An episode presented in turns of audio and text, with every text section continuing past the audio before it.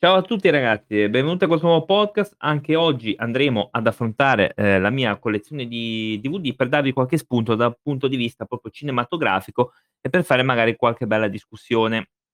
Quindi, ehm, ripartiamo dalla lettera L, L come Lazio, con il primo film che, ehm, è Le streghe di Ipswich. Ehm, ov ovviamente la pronuncia è male eh, chiaramente l'ho l'ho fatta male, quindi l'ho sbagliata.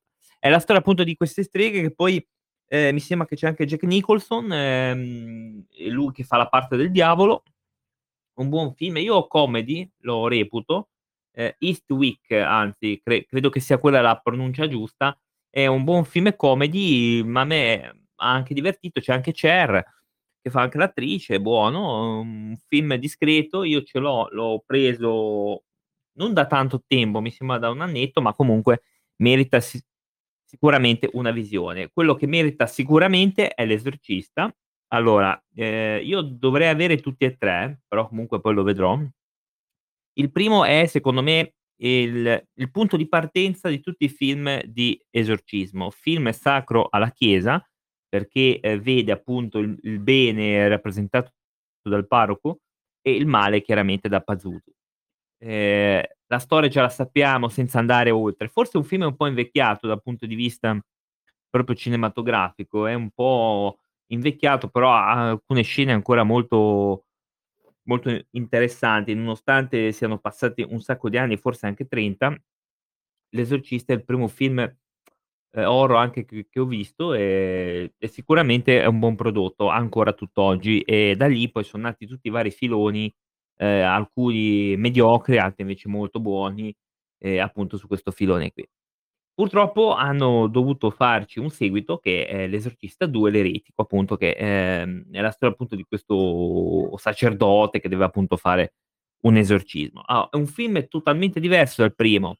È noioso, è lento, ehm, non decolla un film terribile, preso soltanto per completare la saga dell'Esorcista, perché non ha nulla a che fare col primo, quantomeno dal punto di vista proprio del film, mi è piaciuto pochissimo, anzi mi sono anche addormentato a un certo punto, me lo sono dovuto rivedere perché è veramente è terribile. Ehm, io l'ho r ripeto, l'ho recuperato solo per completezza, non per altro. Però se potete starci a chilometri lontano, a anche peggio forse anche la Genesi, perché la Genesi è un altro film interessante. Intanto non lo so se ehm, meglio Esorciccio. Esatto, può può anche essere. Esatto, anche L'Esorciccio. Ehm, ma quello vabbè, quello ancora, ancora quello ancora, ancora purtroppo, però veramente il 2 è è è agghiacciante ragazzi, veramente agghiacciante. Allora, andiamo col prossimo che è Lupin, ehm, Le profezie di Nostradamus. Ehm, un altro film secondo me interessante, che ci sta. È un film di di animazione, ehm, chiaramente. Allora, anche qui io adoro i film di Lupin, perché i film di Lupin sono ottimi, alcuni sono più più belli degli altri, tipo quello Operazione Tarantola, però anche questo, mhmm, a io che amo Lupin III, ragazzi ci ci sta veramente eh, comunque un buon film, ve lo consiglio. La promessa dell'assassino, film di Cronenberg ehm, tanta roba anche per lui. Ehm, in praticamente la storia di questo poliziotto che è talmente infiltrato, è talmente messo nella mafia russa, che lui stesso diventa un un boss, un boss mafioso, cioè lui dipende da lì. E la storia però vede anche un'investigazione da parte di della polizia, mi sembra, ehm, di di una storia di di pedofilia e di omicidio di di bambini, mi sembra. E allora questo boss cerca di di tamponare un po' comunque, o comunque il vice boss, che è quello che poi prenderà il posto. C'è un Vincent Cassel secondo me molto bravo. Film di Cronenberg che va visto assolutamente. Ehm, mi è piaciuto, c'è anche Viggo Mo Mortensen, ehm, che ha fatto anche Il Signore degli Anelli, per chi, ehm, ha dimestichezza con questa roba.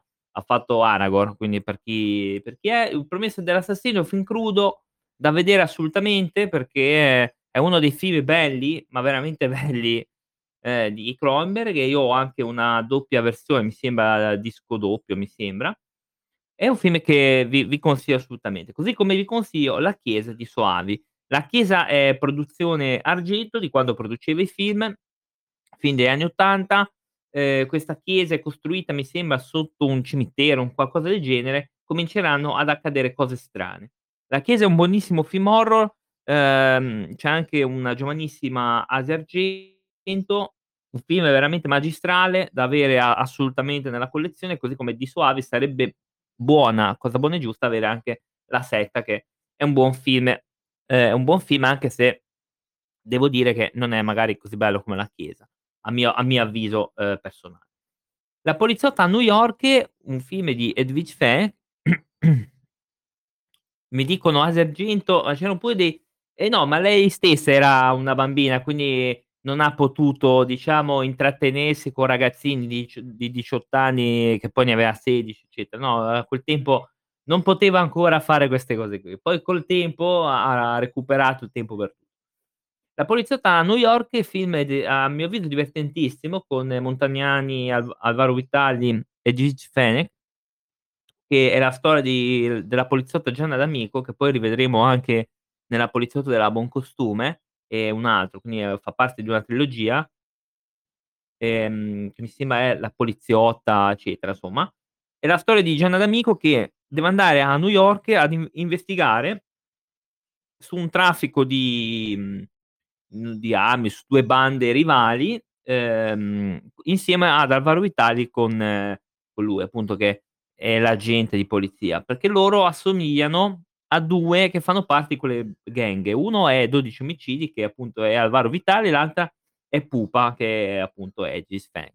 E lì vedremo delle del delle situazioni divertentissime, fa ridere, oddio c'è anche un po' di un po' di tettame, cose che non fa mai male, perché era una bellissima donna. Beh, non non che è morta, però è è ancora tutt'oggi una una bella donna la Fenech.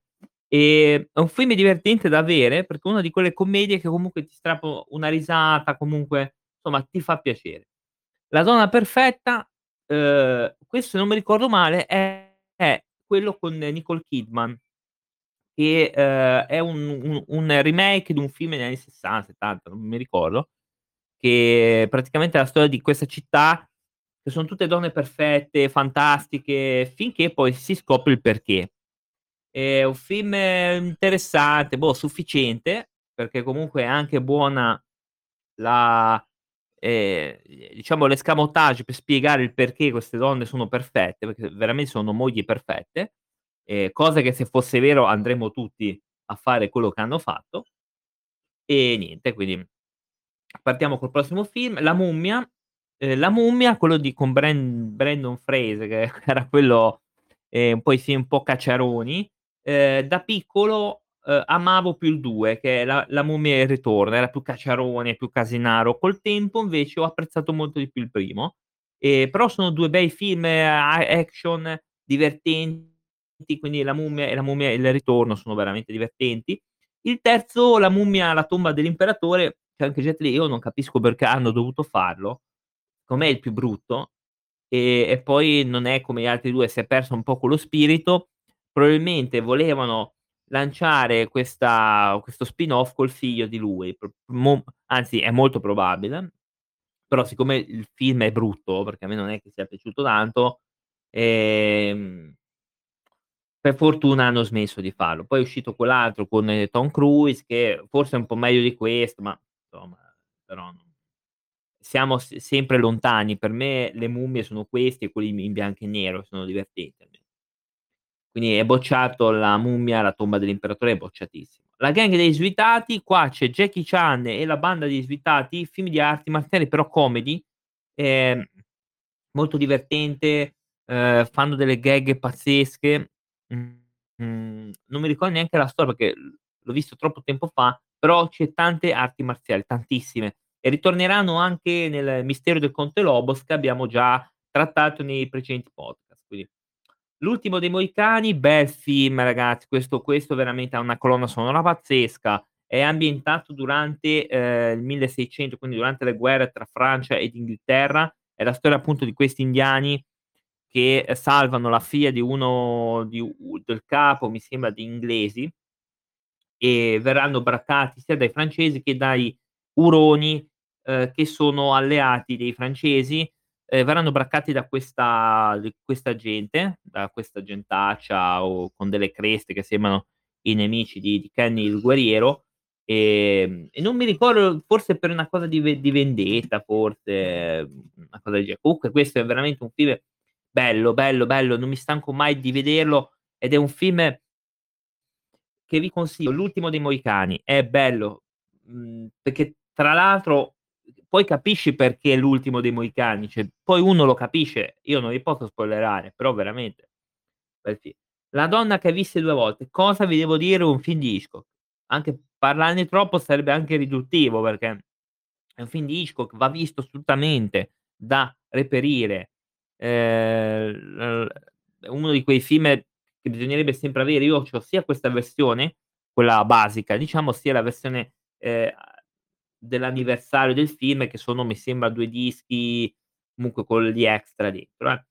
L'ultima partita, un film di Steven Seagal purtroppo, ehm, forse qua si è un po' più ripreso, ma siamo sempre non sufficienti. Io l'ho presi perché voglio bene a Steven Seagal, ma certi film non si possono fare però. Ah, è la storia di questo qui che, ehm, a causa del gioco ha troppi debiti e si finisce con indebitarsi con, ehm, boh, dei dei killer, non boh, che lo che lo mandano a a eliminare gente, perché lui è in debito col poker. Ora è una trama abbastanza lo so che è una trama abbastanza stupida, però, ehm, chiaramente un film che è girato in Romania e in in Bulgaria, che vengono girati perché, ehm, la produzione paga meno, cioè ci sono dei costi molto minori rispetto a farlo, che ne so, negli Stati Uniti, anche nel villaggio più puzzone d'America, costa sempre di più che girarlo nell'est, è così, eh, proprio. Però è un film, boh, un film che a me tutto sommato mi ha intrattenuto quelle quell'oretta e mezza, ma non è eccezionale. L'Avvocato del diavolo, film con Keanu Reeves e Al Pacino che fa la parte chiaramente del diavolo ed è il migliore in questo film, proprio vabbè, ma poi Al Pacino cosa ve lo dico a fare, è un grande attore. E l'Avvocato del diavolo è di questo di di avvocato bravo che viene, ehm, ehm, ingaggiato da questo grande studio, a capo c'è appunto c'è Al Pacino e si inizieranno a a venire cose brutte, eccetera, eccetera, che non vi dico. Viene riproposto spesso su Rete 4 comunque nel nel caso. La maschera di Zorro, c'è Antonio Banderas, la storia di Zorro. Storia di Zorro, boh, è un buon film, eh, per carità, per il sabato va bene. Lady Hawk, questo questo forse lo lo abbiamo visto tutti almeno una volta, perché Italia 1 l'ha scoppiato una barcata di volte, Italia 1 l'ha proprio proiettato ogni anno. A un certo punto è la storia appunto di questi 2 che si amano, però sono maledetti dal cardinale, ehm, locale e sono condannati quindi a non vedersi mai, ma a toccarsi pochissimi secondi. Ehm, mi sembra all'alba ehm, fino al tramonto c'è lui che si trasforma in lupo invece di notte, mentre invece Michelle Pfeiffer si trasforma in falco di notte, ehm, cioè di notte c'è lei, di giorno lei è un falco, lui invece è normale e di notte è il contrario, lui diventa lupo, lei diventa, boh, figa, cioè. Un bel film fantasy che a mio avviso è veramente ottimo, se non mi ricordo male è pure girato qua da qualche parte in Italia, ha delle location qui. È un film che io ho avuto e ho voluto fortemente perché mi fa tornare indietro da da bambino. Mi fanno notare che è un bel film, sì, questo qua è molto bello Lady Hawk, perché è tanta roba. Allora, prossimo film, La guerra dei mondi, non quello di Tom Cruise, perché ho anche quello, ma non è questo, ma è quello del 1953. Un film che ovviamente noi sappiamo, cioè l'invasione degli alieni e bla, bla, bla, bla. Ehm, e ho trovato meglio questo, ehm, mi è piaciuto di più. Lady Hawk mi sembra un un PG femminile, mi fanno da un nome di un un personaggio femminile, potrebbe no, ehm, può darsi, può darsi, e effettivamente. Ehm, La guerra dei mondi del '53 in bianco e nero, un bel film, è praticamente quasi uguale a quello di di Spielberg, eh. Ehm, la la trama è diversa, comunque arrivano sempre questi alieni a spaccare tutto e vabbè, poi verranno battuti dall'umanità. È diverso perché lì negli anni '50 c'era anche questa cosa di di guerra fredda, quindi magari ha dei risvolti diversi, ma ho preferito più questo per rispetto a quello di Tom Cruise, ma non che quello sia brutto, perché poi Fondamentalmente quello lì non è brutto, ha degli effetti speciali pazzeschi, integrati molto bene col film, però eh, io non sopporto tanto Tom Cruise, ma va bene, questo è il mio problema. L'ultima casa a sinistra, bel film di Wes Craven, mamma mia com'è crudo 'sto film qua, è crudissimo, la storia di questi qui che, ehm violentano e seviziano persone, tra cui anche la figlia di di uno, e quando que questi vengono questi ehm, questi ladri vengono, ehm, attaccati dai genitori di una di queste, sarà sarà vendetta, ma proprio bene, e gli faranno subire le stesse cose che ha fatto. Quindi praticamente è una storia di di vendetta molto più cruda, perché da predatore che è il tizio, si trasforma in preda, mhmm, perché verrà preso proprio dalla furia, giustamente, dei genitori che bisognerebbe sempre fare così quando si ha un figlio o una figlia e viene ehm, e si subiscono cose brutte, bisognerebbe fargli fare la stessa fine o il triplo di quello che ha fa Un bel film crudo da avere, io ce l'ho, ehm, e tutt'oggi veramente è mhmm, è turbante come cioè ti turba tantissimo il film. L'ultima casa sinistra. Mi sembra che hanno fatto anche un remake, ma neanche da citarlo. La saga dei Nibelunghi, un film che avevo visto una volta su Italia 1 in saga fantasy alle 14 e ho voluto riprenderlo perché mi era piaciuto. E la storia, non so quanto sia effettivamente completa o fedele alla mitologia dei Nibelunghi, ma è un buon film, è un buon prodotto, un po' lungo effettivamente. È la storia di Siegfried, eccetera, eccetera, insomma la sappiamo. Ehm, la sappiamo comu poi Le avventure di Pinocchio, oh, il vero Pinocchio è questo, a mio avviso è quello con Manfredi, la Lollobrigida, Franco e Ciccio, ehm, la storia appunto di Pinocchio, co cosa ve lo dico a fare. E questo è l'unico Pinocchio che io apprezzo tantissimo, perché, ehm, è un film, a mio avviso non è di Beni no, no, no. Mi fanno no notare se è quello di Benigni, assolutamente no. Questo è quello degli anni '70, '80, dove abbiamo la Lollobrigida, Franco e Ciccio nella parte del Gatta e la Volpe, l la Lollobrigida nella parte della fatta e Manfredi nella parte di Geppetto. Ehm, non ha nulla a che fare con quello di Benigni per fortuna, perché io e qua lo dico, ma quello è brutto eh, quello, mhmm, proprio è è insopportabile. Un film è totalmente che non ha senso. Poi, ehm, mi sono lanciato 1000 volte su quel film perché non è è proprio terribile. Ora ne ha fatto uno Garrone che non ho ancora visto, però c'è sempre Benigni. Quindi già il voto già va giù perché c'è lui a mio avviso, però vabbè. Ehm, Le avventure di Pinocchio è il a mio avviso è il vero Pinocchio, è quello vero. È proprio è è la cosa che io preferisco di più. E ve lo consiglio di recuperarlo. Io ce l'avevo anni fa in VHS in 2 parti. Adesso ho recuperato il DVD, che si trova anche abbastanza facilmente, ehm, per intero con le scene tagliate, quindi tutto quello che serve per veder Poi il prossimo film è Labyrinth. Allora Labyrinth è un bel film con David Bowie, che fa parte pazzesca di questo capo dei degli elfi, dei gnomi, non so chi diavolo erano, che ehm, rapiscono, mi sembra il fratellino di questa qua, lei va in questo mondo a salvarlo. Film fantasy anni '80, ma bello sul serio. Labyrinth ve lo consiglio, perché è un film, ehm, interessante, un film dove c'è David Bowie che faceva benissimo l'attore, secondo me era anche attore bravo, sicuramente più bravo di tanti altri, questo anche perché poi ha fatto altri film, come quello L'uomo che cadde sulla terra, tipo quello quello lì che è altrettanto bello come film, un po' pesante, ma comunque ci arriveremo perché ce l'ho. Ma Labyrinth è un fantasy da recuperare, da avere e sicuramente da da vedere più volte, almeno 1 volta l'anno un rewatch va vis Prossimo film è L'i del diavolo. Oh, qua andiamo su Bava, da non confondere con La casa dell'esorcismo che non c'entra nulla. Ehm, praticamente questo film è stato un po' disgraziato. Ehm, il primo, cioè quello originale, che è quello che ho io, Lisa e il diavolo, c'è anche quello che ha fatto l'ispettore, ehm, De no Derrick, ah, cioè quello quello pelato, adesso non mi ricordo. E vabbè. Che, ehm, praticamente la storia di questa qua che va in questa casa, insomma ci sono delle cose spiacevoli. Allora, questo film è onirico, bello, interessante, ha degli effetti buoni, ehm, ti inquieta tantissimo, ehm, ma, mhmm, il produttore, non mi ricordo chi altro, aveva deciso che voleva ve renderlo ancora più ve vendibile di prima. Ehm, per fare questo, cos'è che ha fatto? Ha dato, uhm, diciamo, ehm, libertà, va, se vogliamo chiamarla, un altro per fare appunto questa questa cosa. Uhm, cosa fa? Gira alcune scene, uhm, del film e le incastra all'interno di questa di questo Elisa il diavolo.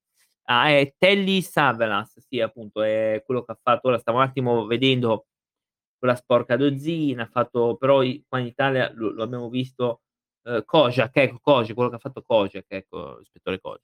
Allora, cosa succede quindi? Il produttore di di Elisa il diavolo dice: "Oh aspetta, adesso bisogna renderlo un po' ancora più vendibile di prima", perché questo era già un po' complesso, perché ha dei punti onirici molto interessanti, comunque è un po' particolare 'sto qua di Bava. I buttiamoci roba di esorcismo a casaccio, totalmente a casaccio, costruendoci sopra un'altra trama. La trama di questo caso de dell'esorcismo che, porca miseria, è di questa ragazza che va in Spagna non mi ricordo, e verrà coinvolta in una possessione. Ci sarà un prete che la deve esorcizzare e a caso si legherà alla trama di Elisa il diavolo, che non c'entra nulla. Cioè, ovviamente il film è andato floppando, perché quando tu giri scene a caso, le incastri nel film, non hanno un collegamento logico, cioè è ovvio. Quindi lasciate stare La casa del dell'esorcismo, che è uno delle peggiori nefandezze che ho visto io, cioè prendere un film e buttarci scene a caso per costruirci un'altra trama è è terribile, ma prendete solo Elisa il diavolo, perché quello è un bel film. La lasciate stare quell'altra roba lì, perché quella quell'altra roba è un insieme di scene a caso buttate lì. E mi dispiace do doverlo dire, perché c'è qualcuno che le ha girate, quindi c'è qualcuno che ha perso tempo a farle, però, mhmm, a mio avviso non doveva essere toccato. L'altro film è Lo squartatore di New York. Oh, questo lo avevo visto su un canale regionale. Ehm, non è nulla di che eh, però mi era piaciuta una scena che nella versione in DVD che io non c'è, tanto per cambiare. La scena era de la trama di questo qua che, uhm, tramite un'evocazione, mi ricordo, ehm, va da una medium, si fa dire chi era n nella vita precedente, era Jack lo lo squartatore e lui cosa fa? Impazzisce e comincia a ammazzar gente. E un un poliziotto cercava di fermarlo. Ora, nella parte che ho visto io c'era una scena che secondo me era ben ben gira boh, comunque ben fatta. Era questo psycho killer che va di notte in giro, questa ragazza se ne accorge scappa, aspetta l'autobus, vabbè, prende l'autobus, si siede, dice: "Oh, che bello, me lo son tolto dalle palle." Cosa succede? Ehm, si ferma l'autobus e c'è lui come autista che che che la squarta. Nella versione DVD non c'è, l'hanno tagliata. Ora tu mi mi devi dire perché in un film horror tu mi tagli le scene horror. Cioè, ma non perché io sono malato, ho bisogno di di vedere gente che viene fatta fuori, ma se io voglio vedere un film horror voglio un film horror, voglio delle scene horror. Nella versione purtroppo DVD purtroppo hanno tolto quel poco di buono che poteva esserci in questo film. Però io ce l'ho perché comunque, mhmm, non mi era tanto dispiaciuto, la trama poteva essere interessante, però dico, se tu mi togli le scene un po' più un po' più non lo so come dire, un po' più horror, boh, si può dire 'sta co un po' più horror ehm da un film in teoria horror, o quantomeno da un thriller horror no, non funziona perché ripeto, non bisogna togliere da queste al massimo mi fai una sezione extra e mi fai vedere quella scena che hai tagliato, ma e poi perché le TV regionali sì e le DVD no, no non ha senso. Comunque non è un film eccezionale, anzi proprio è da evitare. Le Iene un film bello di Tarantino, che ha parecchie anche citazioni a Django, perché quella lì che taglia l'orecchio al tizio è presa da Django, e e da Cani arrabbiati di Bava, è la storia appunto di questi qui che fanno una rapina e si ritrovano in un in un bunker, in un in un capannone ad aspettare che le calme si ehm, si calmano. Viene detta come si è formata la banda e tutto, e e anche quella è ambientato in in 2 o 3 location, che però è un bellissimo film. Io ho adorato Le Iene. Ehm, non Le Iene quelle su Italia 1 eh, che per carità, hanno hanno preso spunto. La setta dei dannati, uhm, c'è, ehm, Heath Ledger, ehm, lui fa la parte del prete, mhmm, un discreto film, la storia di questo prete che, mhmm, si ritrova con questa setta, boh, mhmm, non me lo ricordo neanche tanto bene a dire il vero, perché non mi ha lasciato granché. C'è sempre un un'ottima recitazione da parte di lui, ma si vede che non è quello, è ancora un po' acerbo.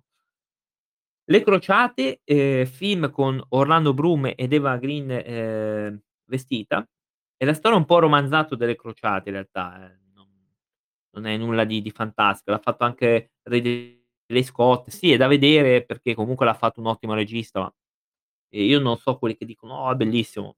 È normale. No, non è un un film normalissimo. Poi abbiamo L'ultimo samurai con Tom Cruise, anche questo, mhmm, ehm, sì, l l'ho apprezzato, ma in realtà no, cioè, un film abbastanza sufficiente per per i miei canoni, perché già il fatto che un americano impari l'arte dei samurai, i giapponesi non è che stimano tantissimo gli americani. Non credo che nel periodo dell'800 li abbiano in gloria gli americani, credo proprio di no. Quindi già, boh, impara il bushido, impara, boh, essere un samurai, boh, vabbè.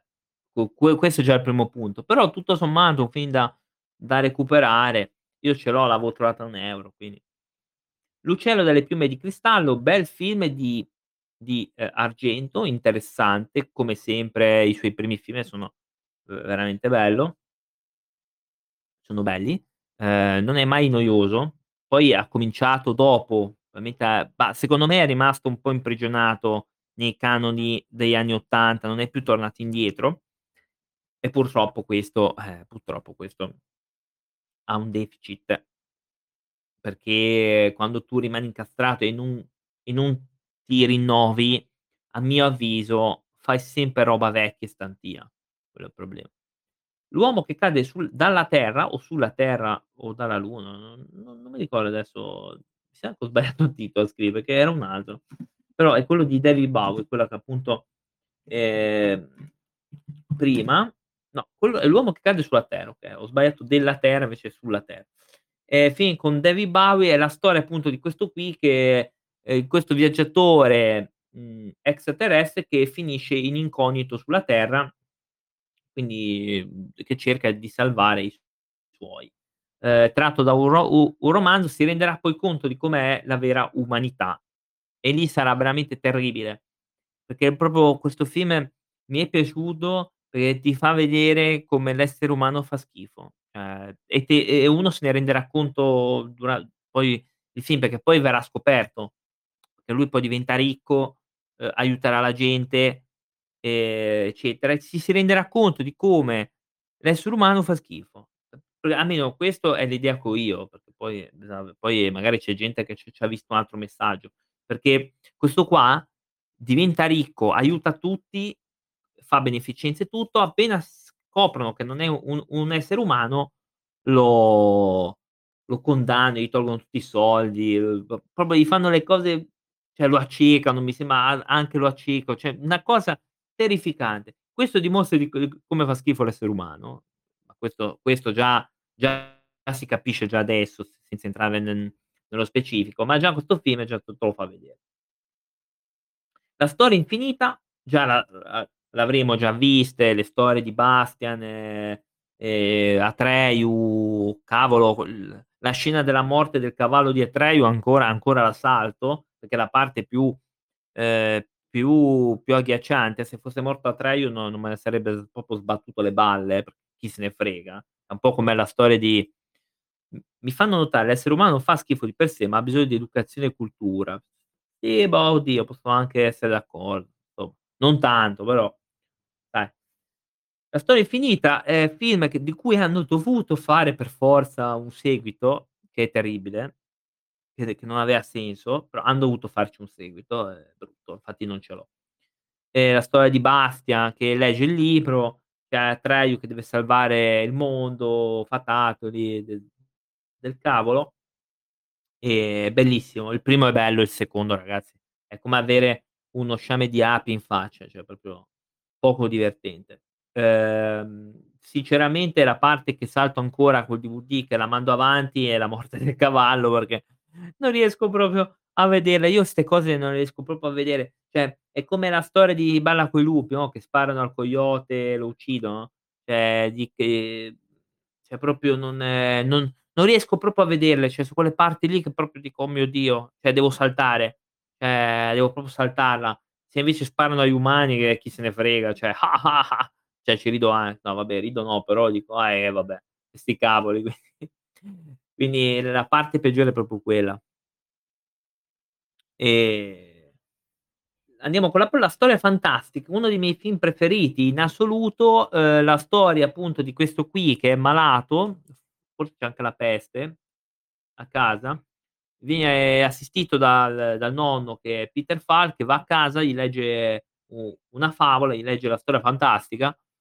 Boh, ehm, la storia di questo mhmm, di Bottondoro che, ehm, vede il suo amato, uhm, Wesley partire, dopo anni, ehm, lui ritorna, lei in realtà non ho capito se è stata rapita dal principe, ehm, Humperdinck oppure non lo so, oppure c'è andato perché avrà soldi o altre cose grosse, ehm, non si capisce. Poi ritorna Wesley come il pirata Roberts, che deve salvare prima la la sua dama da una banda di rapitori, tra cui c'è anche il povero, ehm, D'André the Giant, ehm, che era attore in questo film, che faceva la parte di Fenzi e prima da loro, sconfiggendo tutti e 3 tra cui Fensick, ehm coso, ehm, lo spagnolo Montoya, che è un ottimo spadaccino, che rivedremo poi du durante il film, e l'altro Vizzini, che appunto è il lo stratega di questi 3 rapitori. Poi dopo